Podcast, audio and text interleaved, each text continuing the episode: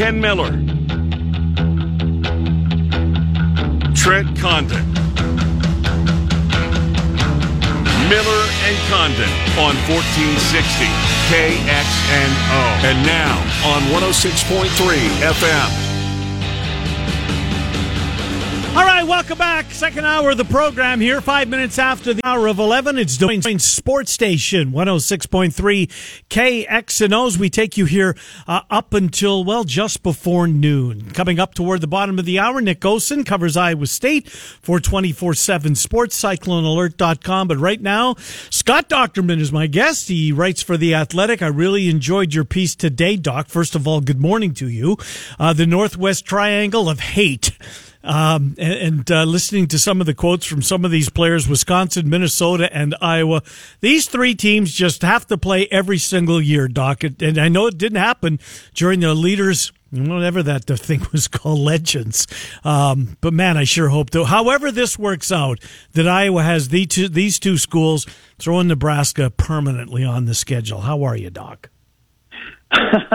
I'm doing well, Ken, and uh, I could not agree with you more. I mean, this is these are historic rivalries, and they all kind of build their seasons around one another. I mean, you know, Iowa and Wisconsin and, and Minnesota have played each other since the 1890s uh, with regularity, and specifically, you know, Minnesota and Wisconsin are the is the most played rivalry in Division One football, and they play for one of the our more iconic trophies in Paul Bunyan's Axe. Yep. And Iowa, Minnesota plays for Floyd of Rosedale, which I think is the best traveling trophy mm-hmm. uh, in college football, and then Iowa, Wisconsin is really the flagship rivalry of the Big Ten West. Uh, they're only two and a half hours apart from one another.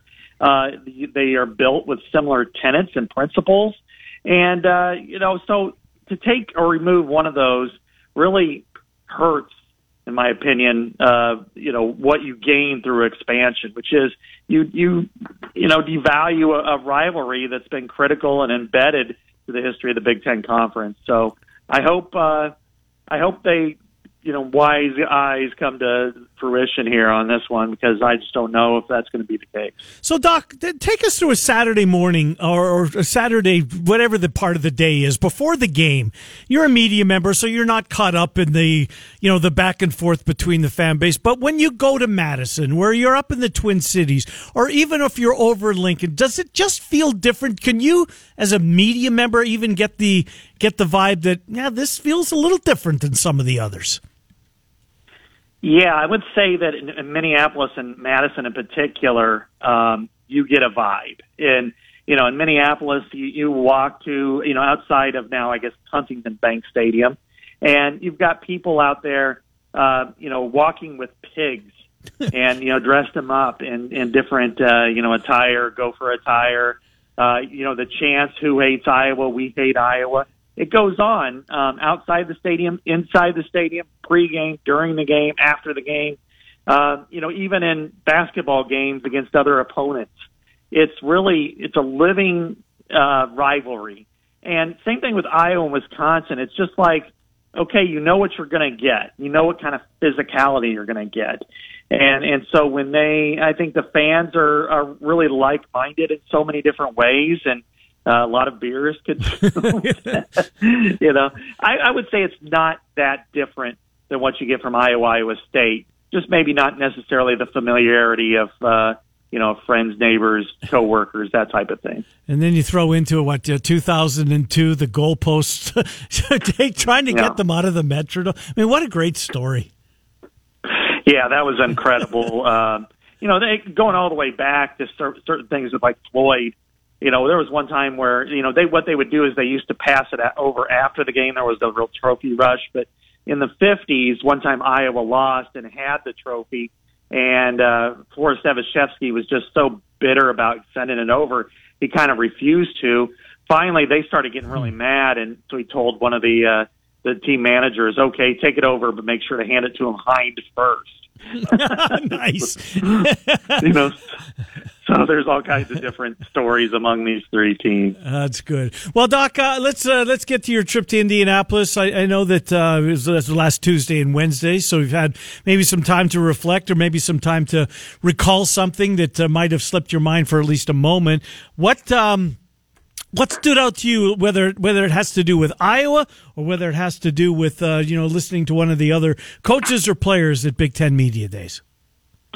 Yeah, I tell you what, um, it, it was a strange couple of days for me because I was pretty pretty much uh, stuck on the on the Big Ten duty, mm. uh, you know. But I did do a little bit with Iowa, and and I, th- I think really with Iowa, it's it's there's a level of confidence that maybe I didn't quite expect that's not there very regularly, and it's it's more intangible. It's hard to put a point on it, but but I do think that they feel really good about this team and where they are as a program, and and uh, you know, one time I think it was Chad Leistikow from the Des Moines Register asked, "So you do you really feel good or something about your offense?" And Kirk goes, "Well, yeah, I do. Uh, it must be really bad out there, you know." so it's just uh, there is kind of a disconnect in how they feel or what they think about their offense versus maybe the what Ray the rest of us did, did and and do and. And I think part of that is just because we actually watch the games. Um, I think in their case, you know, that they're practicing and yeah. maybe they see the improvements that we don't. So, uh, you know, it's it's going to be hard to say, you know, overall. But I think by and large they, they're pretty healthy. You know, they're they're a little bit hindered at wide receiver, I'd say, and mm-hmm. losing Justin Britt for the season is a is a problem, but um, but it's not one that I think that will make or break their year. Uh, so, so a bigger question, Doc. Uh, is it the offensive line and Britt, or is it the maybe, as we see it, uh, a lack of depth in the wide receiver room? I think that, that you know those are both pretty tough topics, I think, for this team. I think they're two of the more critical ones. I like the texture of the offensive line. I think it will get better than last year. There's really no way it can get worse, um, and and that's kind of a negative to last year. But I did see a lot of improvement, and it's easy to get that overshadowed when you're watching Aidan Hutchinson and David Ojabo make all right. those plays. Right. but they, you know, they ran the ball very effectively against Kentucky, and that was something that I didn't quite expect them to do. And, and I think you're seeing Mason Richman's a sophomore, Connor Colby's a sophomore. Can they take those steps forward? Center will be a, a step back, no question, but they've got two talented guys there. So you've got you, they've got some pieces that they need to kind of build up. You know, they need one of those quote good stories that maybe at right tackle with Jack Plumb or, or Nick DeJong and and maybe a couple other guys to step up. They needed seven or eight guys to to be an effective unit, but I, I think they feel pretty good there. Uh, to me, the depth at wide receiver is, is kind of a concern simply because two out of their top three receivers were out a lot during the spring, Keagan Johnson and Nico Ragaini. So, uh, you know, if one goes out again or, you know, even, you know, dings an ankle or has to come out after a long breather, you're going to have to have, you know, four or five, maybe even six wide receivers who are capable of taking snaps. And, and so building that depth to me is, is critical. At least Jackson Ritter got in the games last year, a few of them, and could run capable routes and do the right thing. Uh, I don't know if the others can or can't. So, but we'll certainly find out pretty early this season. Did that uh, confidence in the offense? Um, did, did, did you hear? Did you get the sense that that's how they feel about their quarterback who's going to be asked to lead that offense as well, Doc? I can't tell you if it's uh, saying it or believing it and I, I don't know. And I think we're going to have to, you know, they're going to have to either way. You can't just line up without a quarterback, so one of them is going to have to be out there. And but at this point, uh, they feel like both have improved. How much? Um, well, they need to improve a lot. But mm-hmm. I, I do think one one interesting factor was Alex Padilla got brought up every single time we started talking about Spencer because it's been kind of almost a, a you know a, a foregone conclusion, if you will, that that Spencer Petras was going to be the starter, and and every time Kirk Ferentz would then bring up uh, Alex Padilla, and then he said, "Well, you have to because he played last year and we won games with him, so you mm-hmm. feel like he needs to be a part of it." But so does that mean that it's a big competition or a small competition? I don't know. I, I but my anticipation is Spencer Petras will be the starter. But if Alex Padilla has a really good camp and Spencer plays the way he did last year, I would not be surprised if it flips. Hmm, interesting. Well, let's go to the defensive side of the ball, where there's clearly uh, fewer questions uh, regarding that uh, regarding the roster. Yahya Black was a guy that you know this time last year, Doc. Um, everybody was talking about him for whatever reason. It didn't click. Certainly not writing the kid off. Uh, everybody gets to that point uh, at, at, different periods of their uh, of their stay at Iowa. What about what do they expect from him this year? I think they expect a lot. He's got potential that's probably beyond most of the other players on that line, except for maybe Aaron Graves. Uh, so I think the potential is there. It's really about marrying that with the fundamentals and being inside. Uh, you know, being a uh, you know a, a defensive tackle and required to take up two blockers in a lot of cases. It's hard to do that, especially you know he was a redshirt freshman last year. He didn't really get a lot the year before as a true freshman, just simply because of the COVID year. So I, I they expect him to do well. He was also a little bit hurt too most of the year, so that really cost him. But if he can actually get in there and rotate, do a really good job, which I think they expect, uh, he's a difference maker. He's got he, he's, his size is massive, and he's you know now 306 pounds, and it's not he's not a lard in there. I mean he's mm. he's got a you know a really big ability. He's got the potential to be a bigger version of Daviyon Nixon, although I won't you know predict that kind of comp uh, you know that that those kind of statistics or anything. But I think he's got a chance to to really be an impactful player inside if he can take those steps forward. And he's still just a sophomore, so there's more to come even beyond this year. I, I don't want to get ahead of myself, but might this be one of Phil Parker's best defenses when we look back? And um, obviously, injuries are it's a contact sport. But when I look at this roster, Doc, when I when I look at the what uh, the, the, starters, even you know the guys that are waiting their turn behind them. I mean, Terry Robert's been there forever. He could have played a lot of play. He could have played a lot of snaps at a lot of different schools. Um, might this be Phil Parker's best defense, or is, is that you know let's file away and maybe have this discussion at a later time? I think the potential is there, no question. Um, last year, I expected a bigger drop off up front along the defensive line because they lost three starters, including Daviyon Nixon and Chauncey Golston, who are first team All Big Ten guys, really good players. And it, you know, it cost them a little bit early, but not much. I mean, they played pretty well, and then they still registered more than 30 sacks, um, despite having that kind of a young unit. And losing Zach VanValkenburg will well, he'll be missed, but he's not even the kind of player that Golston or, or Nixon was. So mm-hmm. I don't think there's a whole lot there to to fret about. And I think you see guys like Lucas Van Ness, Deontae Craig, Y.A. Black, you know, are capable of, of taking those steps forward. The line should be fine. The linebacking corps could be as good as Iowa's ever had. Um, you know, it's right there with uh, James Morris, Anthony Hitchens, and, and Christian Kirksey, and I think Campbell is probably the best out of those players. And finally, but the secondary's got some pieces, uh, you know, missing, but they also have some experience. You know, when they lost Matt Hankins, Jermari Harris went in there and intercepted four passes, and his game against Kentucky was by far his best. Uh, you know, there's a few question marks, you know, but then you have a Cooper DeJean who's just built differently and, and plays differently than most other players. That I expect him to step in and be a difference maker, kind of like a a Tyler Sash, but he might even, I think he might have a chance to be better. Wow. So they they really have a great, I think a, a really tremendous unit. Now they'll be tested quite a bit. I think Iowa State has the potential to test them. Certainly Ohio State will test them, and a few other teams. But you know, I, I do think that they have the potential to be, you know, a top ten defense nationally and in, in, in many categories. Uh, last thing, Doc, and, and again, it's Big Ten Media Days. Uh, punters and kickers, with the exception of the kid at Rutgers, probably don't get asked about a lot. Um, but this is a concern for Iowa. As many uh, many years as we've seen, you know, Steve Rowe puts it, the margin for error is so close when uh, either you come out on the right side or the wrong side. Normally in these Big Ten games, we just don't know who's. You know, is Drew Stevens a true freshman? Is he ready? This Aaron Blom, we don't know much about these guys. Boy, the pressure on whoever wins this this kicking spot uh, as as they go through August. This can be one of the stories to watch.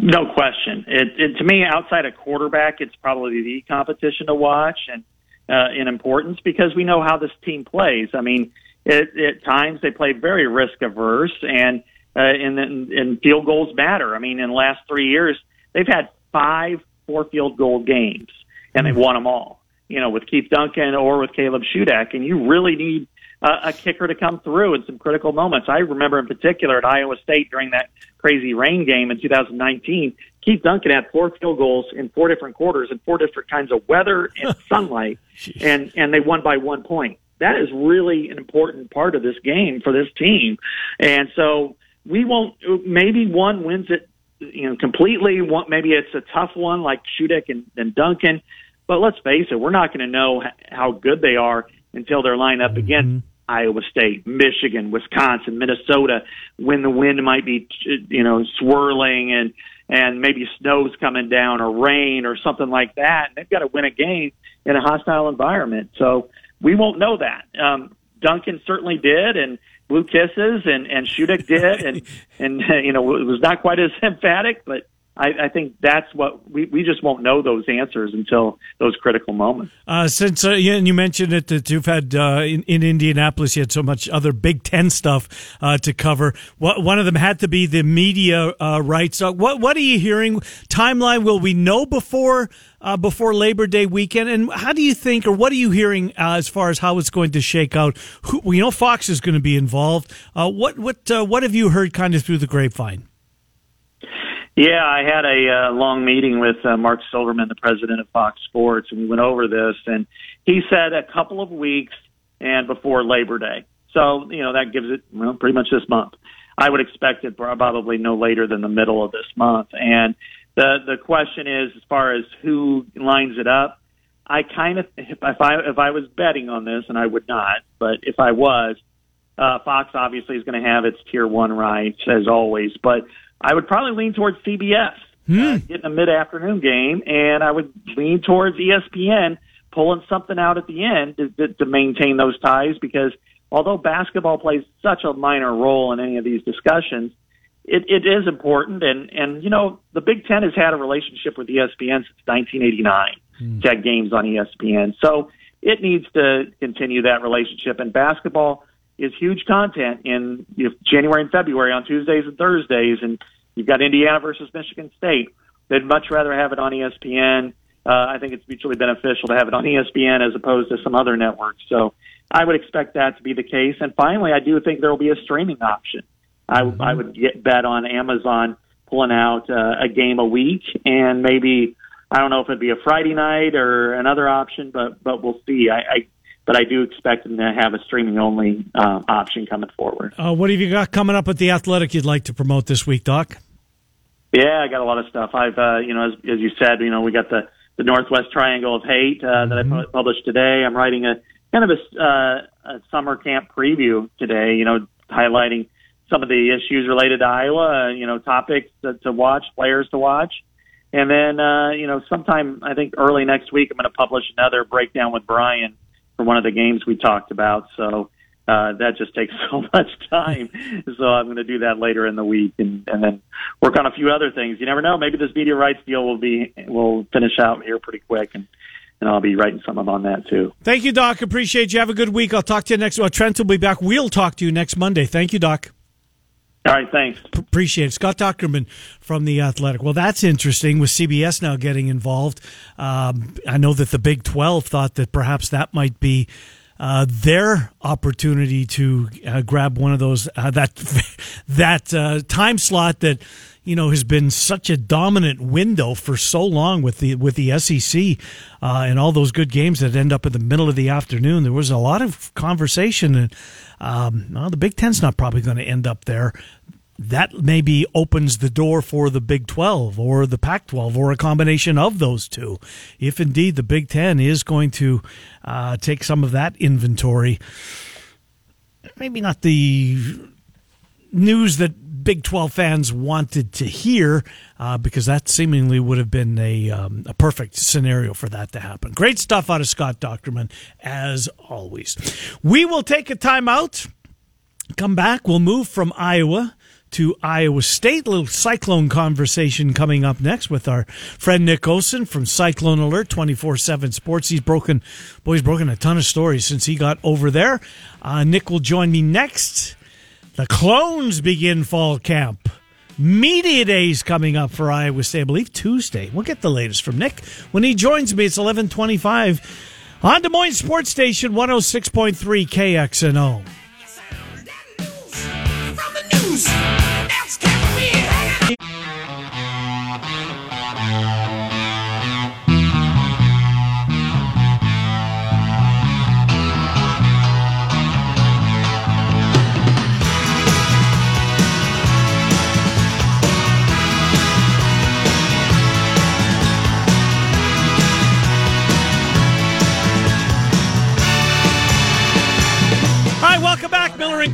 Just past 11.30 on Des Moines Sports Station, 106.3 KXNO. Ken Miller with you as we... Tyler Allen is here as well. He's producing the program. Grateful to him for doing that. We take you up until toward noon. Nick Osen coming up here momentarily. We will get to Nick Osen on Iowa State. Want to remind you again of the first annual Raccoon Valley Little League Charity Classic. It is coming up on August the 14th. Heard today uh, that this tournament uh, that will raise money uh, for the uh, Raccoon Valley Little League uh, is only has two openings left, so they are filling up very, very quickly. It's an 18 hole scramble, bunch of prizes. Your entry fee includes golf balls, t-shirt, lunch. Proceeds go to support the league, as we mentioned. Again, if you had a um, a, a child go through that, if you went through it, if a you know, a family member, just if you know somebody, uh, the Raccoon Valley Little League, they are raising money and this is how they're doing. So they also accept donations. But if you'd like to sign up uh, for this event, and again, only two spots left. August the 14th, Willow Creek is the spot. You can go to rvllclassic at gmail.com. rvllclassic at gmail.com. Spots dwindling. Nick Osen Iowa State conversation with our friend from Cyclone Alert 24 7 Sports. Nick Trent's on vacation, just me. How are you, Nick Osen? I'm great, my friend. How are you doing today, Ken? Doing well. It's about to get uh, a little bit more. You've had a busy couple of, you know, the slow months have been busier than maybe someone anticipated. But man, it's on this uh, starting this week, Nick. So tell us about the week. Iowa State meets the uh, when do they begin practice? When will the media have their uh, opportunity to talk to some of the coaches and, and players? Is it Wednesday? Uh, so we've got local media day tomorrow okay. with Iowa State football, and then they'll get going with fall camp on Wednesday. So obviously, you know, I've been around these types of events certainly when I covered the Badgers back in Wisconsin, and it seems like things will be pretty similar. And you know, it, it sounds like we'll be able to speak to actually a lot of uh, players. The names were not, you know, necessarily put out beforehand, but I assume a lot of the big names, you know, maybe some overlap that we were able to speak with in Dallas. And I'm getting my my questions and my legal pad ready. It should be fun and, and a busy week, honestly, for sure. No, it's going to be great for you. My, my favorite part about covering Iowa State media days over the uh, years is you get the opportunity to walk out on the field, right? And there's just something about being out there on the field it, it's pristine at this point. They always do a great job uh, with the uh, at Jack Trice, but just being out on the it just feels like the long wait is over, and by gosh, football season uh, has arrived.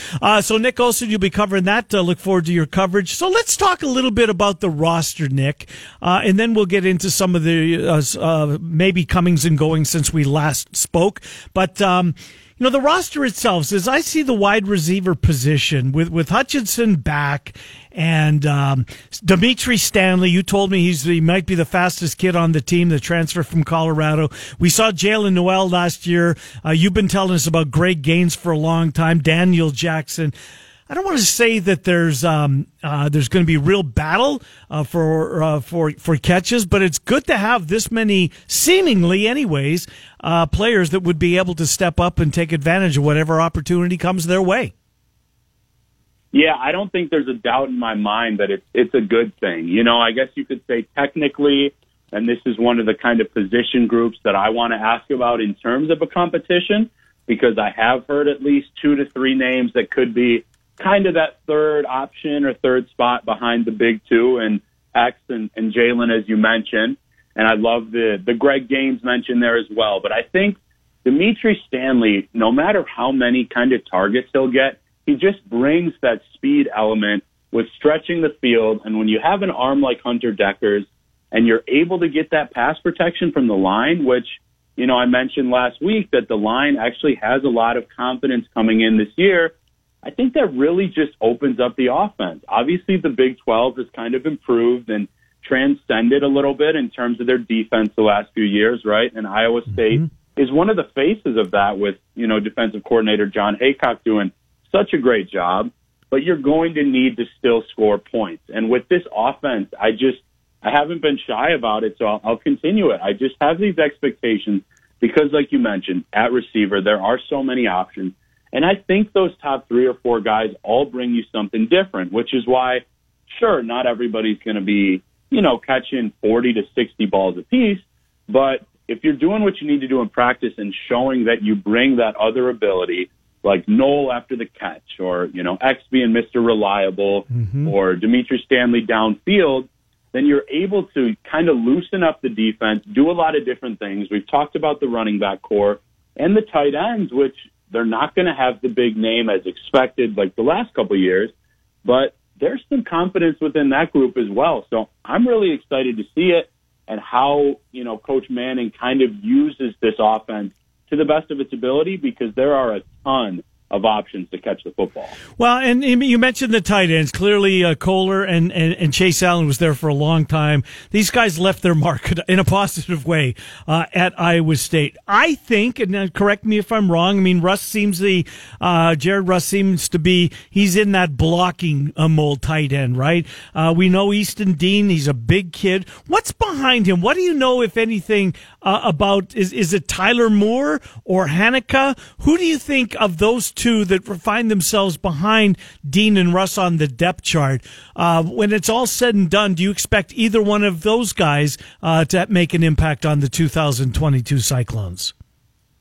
Yeah, so I, you know, I don't always mean to be Mr. Diplomatic here, but truly, I think that they all will see the field because again, they bring different things. I, I think that I'm probably the highest on Hanika just because he impressed me in spring ball just with his catching ability and kind of what he's able to do with the ball. But as as you know, I mean, your your knowledge shines here as well. You need to still be able to kind of close off the edge and do some blocking at a tight end position. And that's something that, you know, might be a little bit more of a group effort. Obviously, Rus can do that very well. I think I trust Easton Dean to do that too. And then you kind of figure who can do that a little better while still making plays with the rock, you know, kind of after the catch there. So I truly see all three or four of those guys getting plenty of play.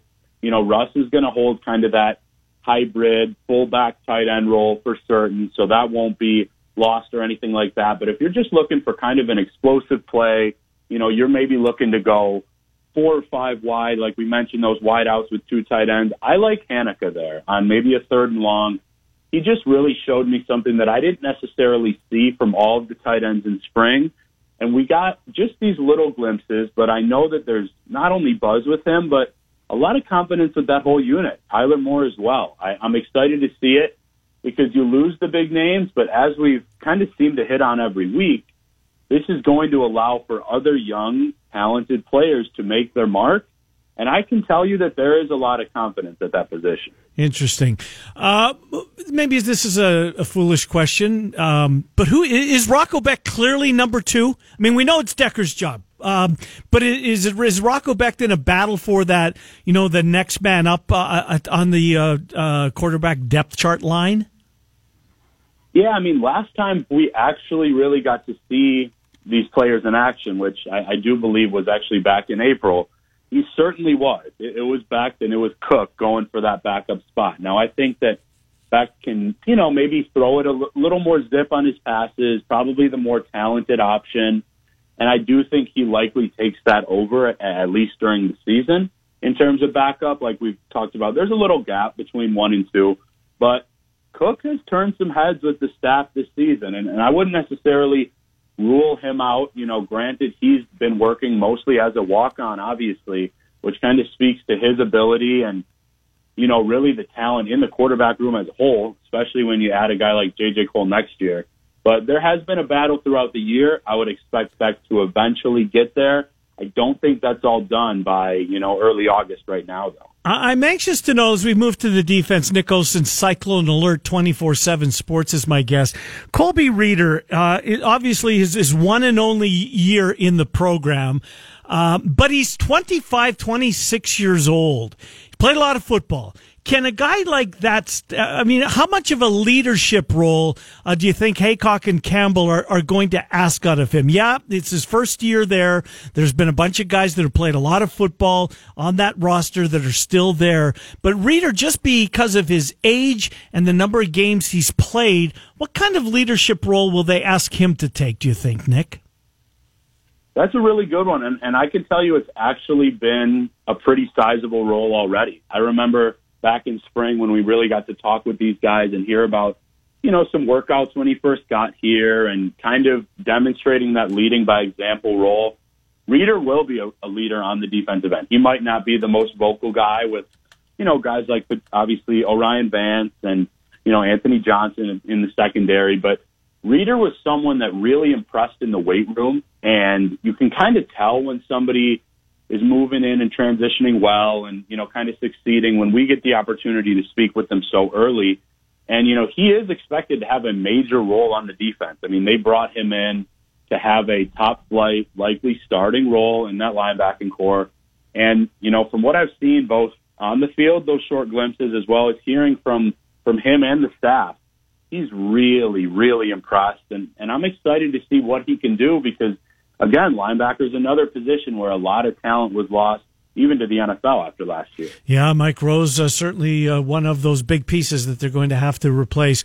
Uh, so let's get to the the special teams, and you know it's it's very similar over in Iowa City. Iowa State finds themselves in the same kind of uh, predicament as well. We just don't know who's going to, you know, line up to kick that 40 something yard field goal to take a lead or to, you know, to make it a two score, whatever the scenario may be. We just don't know. We know Mevis was really good as a Cyclone, not so much as a Jacksonville Jaguar. He lost his opportunity over the weekend. Um, hopefully he'll get another opportunity. Just, uh, I don't know what it was because he was, we saw him with our own two eyes at Iowa State and they could count on it, but we don't know what's there. Uh, or do we? Who do, who are you um, hearing the most about as to who's going to succeed uh, Assalley and Mevis in the in the kicking game? Yeah, so that is actually one of the three main position groups that I'm kind of deeming a, a battle or a competition uh, going into this week. Um, you know, true freshman Jace Gilbert from Oklahoma. I remember I mentioned him very early in my time here because he was a late addition to the class. He's really impressed as a freshman Bittman has done the same as well, at least in terms of kicking field goals. So I think that there will be two or three names legitimately battling for at least another two to three weeks. I do think that, you know, true freshman punter Tyler Perkins has a shot to get some, you know, real game time run and, and play early because he's shown on his, on his Twitter and it, it sounds like early in his time in the program that he just has kind of too big of a boot to not give him a shot early. But yeah, kicker along with that last wide receiver spot and potentially the second corner, those are some big spots that I have as kind of question marks or competitions heading into fall camp, which I think is healthy for a team mm-hmm. because you want to have kind of the, the base and the crux of your roster all set, but you want fall camp to actually be meaning something and not just kind of getting guys into shape and into game prep as well. No doubt. So has recruiting uh, slowed down at all for you, Nick? Did you? Uh, we know Ballou made his commitment. What was it? Was it last week, early in, in the week, last whenever it was? It's been relatively recent, but after that, has there been anything that you uh, want to share with us? Yeah, I would say football. You know, the big name that Iowa State is kind of waiting on is Kenyon Sadiq. I know I've brought him up. He's one of the absolute best players in the entire country. He's a top 150 guy. Iowa State's looking at him as a tight end, and I, I think it was yeah the morning of, of our show together with you last week. I put in a crystal ball for him to come to Iowa State. I've, I've just been really impressed with how the staff has handled things, and that's going to come down to the Cyclones and the Wolverines. So certainly mm-hmm. not you wow. know easy by any means, but that's a big one right now. Um, I've been able to talk to a lot of basketball guys in the next class, so I'd say maybe slowing down with commitments, but but you know us, we're still keeping things rolling over here. Indeed, you are. We got off the air the, seemingly last week. You told us about watch Caden Fish. Watch for this name to pop up. seemingly within ten minutes of hanging up the phone from you, boom, there it was. Nick Olson, twenty four seven Sports CycloneAlert.com. He'll be uh, on the ground tomorrow in Ames covering Football Media Day, and you'll be able to read all of his coverage as you uh, can all season long. CycloneAlert.com, twenty four seven Sports. Good job, Nick. Thank you. Appreciate it. Appreciate you, my friend. Talk to you soon. Yep, you indeed will. Nick Olson, Iowa State, as we get the latest on the Cyclones. A lot of six and six out there for Iowa State. Uh, you read the um, oh, the prognosticators, wherever you go. I saw Randy Peterson. By the way, Petey's and uh, Leistikow's a season long prediction. Leistikow on Iowa, Petey on the uh, Cyclones, both uh, published at uh, Des Moines Register.com. Give them uh, a day or two to get their clicks before I spoil that for them. Um, but uh, they go pretty in depth on uh, on that. If indeed you're interested at all in college football, and if you're listening to this program or this station, there's a pretty good chance that you are. We'll come back, finish out the show on a Monday. It's Miller and Condon on Des Moines Sports Station, 106.3 KXNO.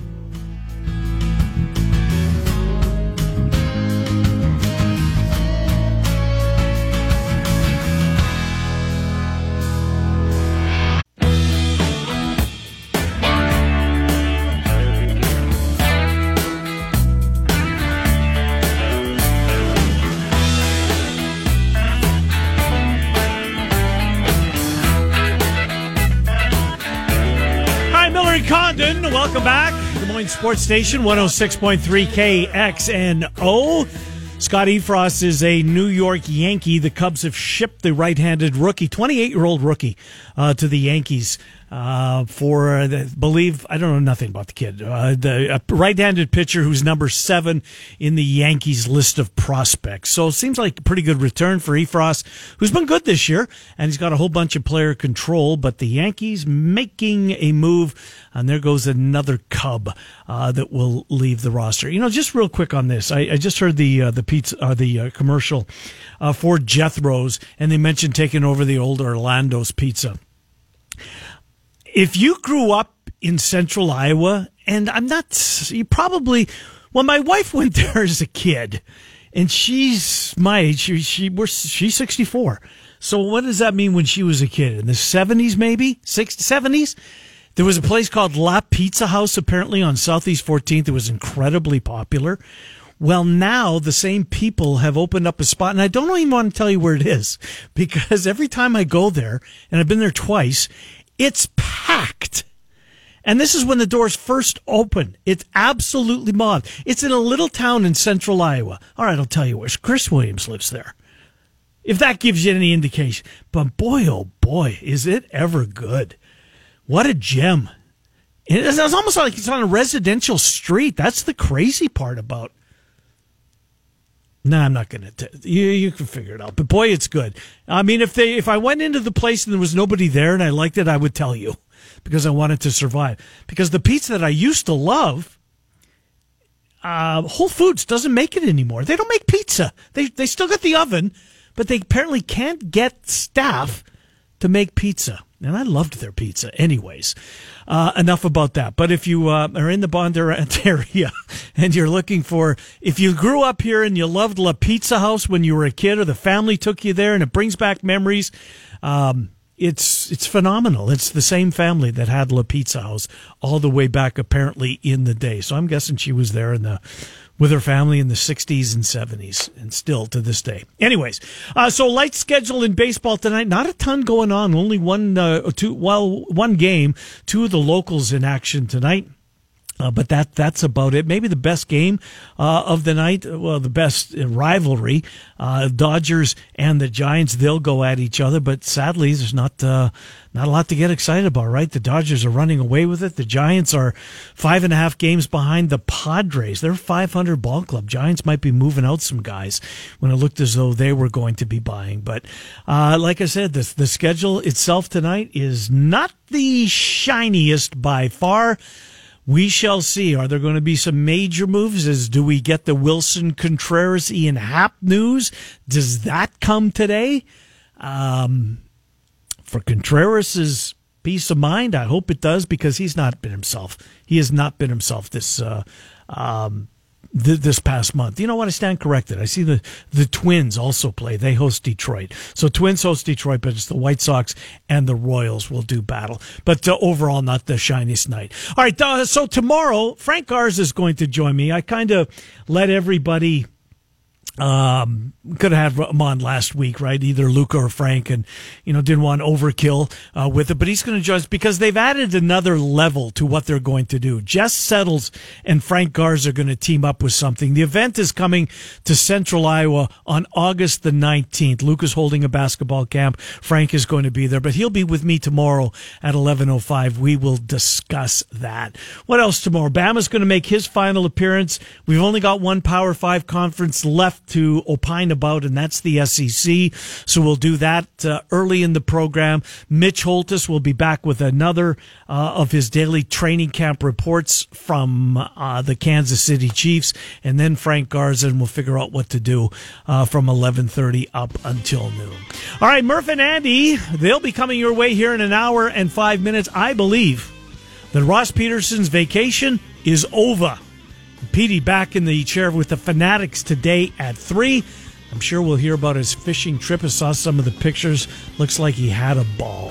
Good for him. Recharge prior to college football. That's going to do it. Tyler Allen, good job. Thank you for what you do for me here today. Miller and Condon, thanks for being with us. Weekdays 10 to noon. Des Moines Sports Station 106.3.